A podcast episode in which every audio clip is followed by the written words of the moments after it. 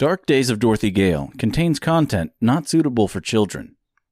Listener discretion is advised.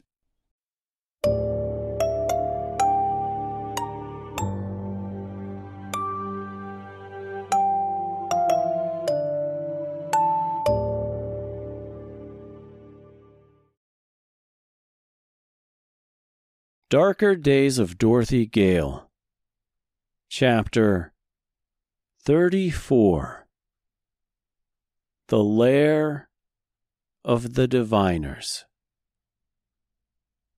A Space Without Time. Geryon flew the travelers down into the fissure. The atmosphere changed from the bright, sunny desert into a more sinister darkness.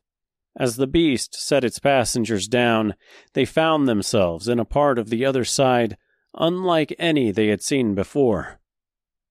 It was industrial, and if not for a strange green light that emanated from Vel, the darkness would have been all encompassing.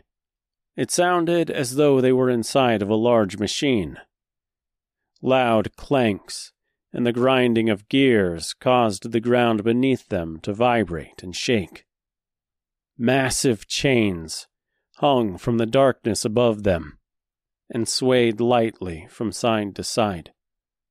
The floor was made up of wrought iron gates, beneath which they could see nothing but darkness.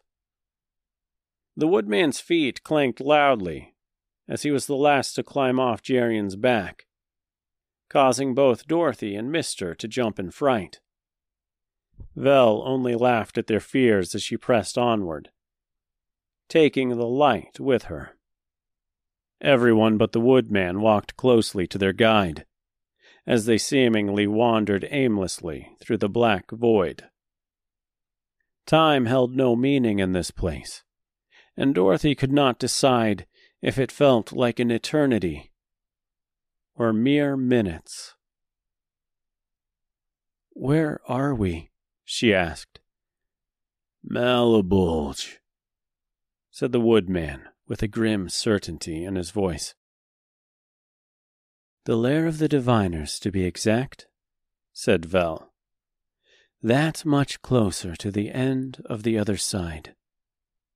A low, hissing sound crept through the darkness, causing pause in Dorothy's step, followed by a pause in Vel's, which caused the woodman and Mister to stop as well.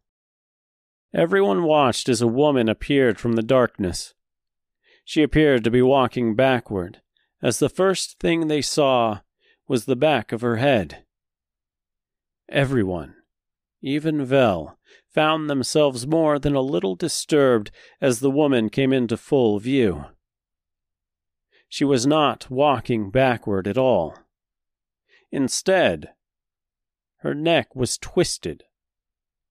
It was her head that was backward.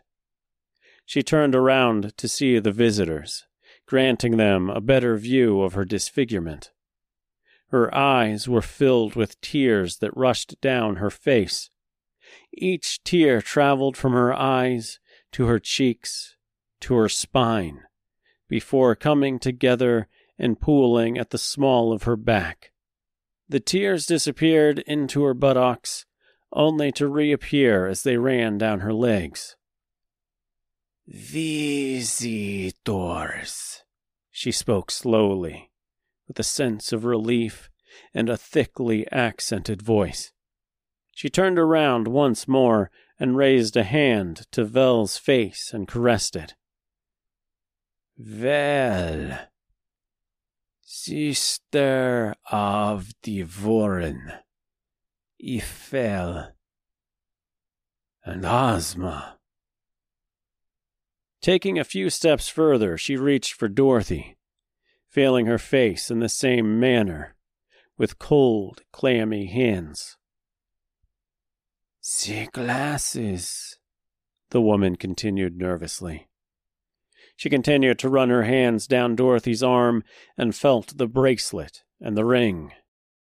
You are the prophecy. She turned her face to Dorothy, tears still flowing like waterfalls. You are the one. The one we have all been waiting for. Torches began to light up one by one all around them, until the entire area was lit independently of Vel. Each torch was held by men and women alike, each with the same disfiguring, backward affliction. We don't have time for this, said Vel as she pushed past the diviner. I agree, said the woodman as he did the same. Mr. and Dorothy exchanged glances, holding their silence as they followed along with unsure footsteps.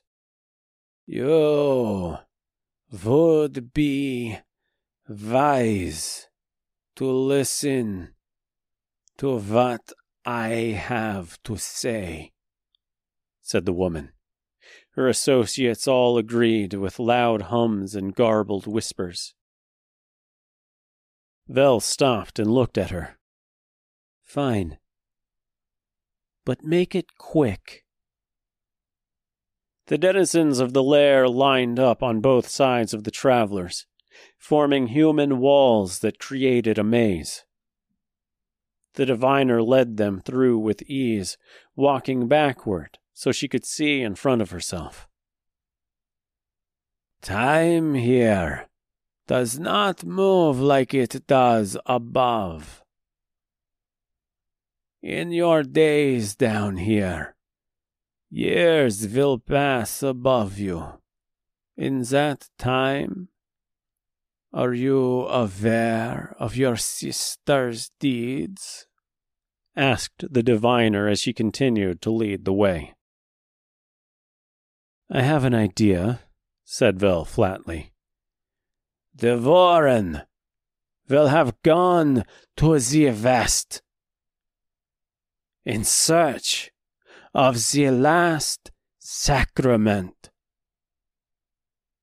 The one to break the spell, to break the bond you share, granting her the power of Sororicide.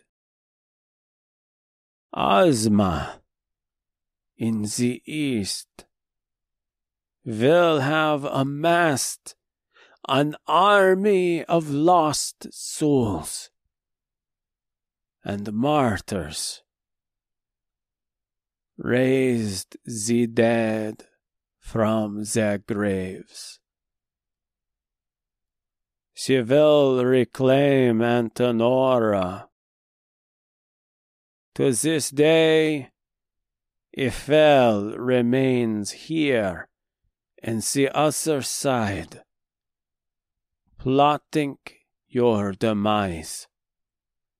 Or at the very least, plotting to keep you from returning to Oz proper. What about Gracia? asked the woodman. At this moment, she is alive. That much I know. She is unaware of herself. But she still exists in darkness. I cannot see her. She is obscured, hidden, out of the reach of even the most powerful diviner. She shuddered and gasped before turning her attention to Dorothy. Panic filled her voice. You must find her.